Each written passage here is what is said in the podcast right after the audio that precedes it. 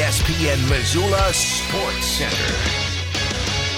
Rocky Mountain College pulled off a historic upset on the hardwood in Bozeman. Hello, I'm Andrew Houghton. On Thursday night at Worthington Arena, Kale Robinson had 18 points and 8 rebounds as the Battling Bears beat Montana State 70 62 in an upset of historic proportions. Rocky Mountain's first ever win over the Cats was only the third win by an NAIA team over a D1 in all of college basketball this season, and it was MSU's first loss to a non D1 team since 2005. The Battling Bears shot 50% from the field and out-rebounded the hosts 43 to 31, while Montana State slumped to 38% from the field and under 25% from three-point range. Maxim Stevens scored 16 points and added 7 rebounds for Rocky Mountain. Brian Goracke led the Bobcats with 14 points.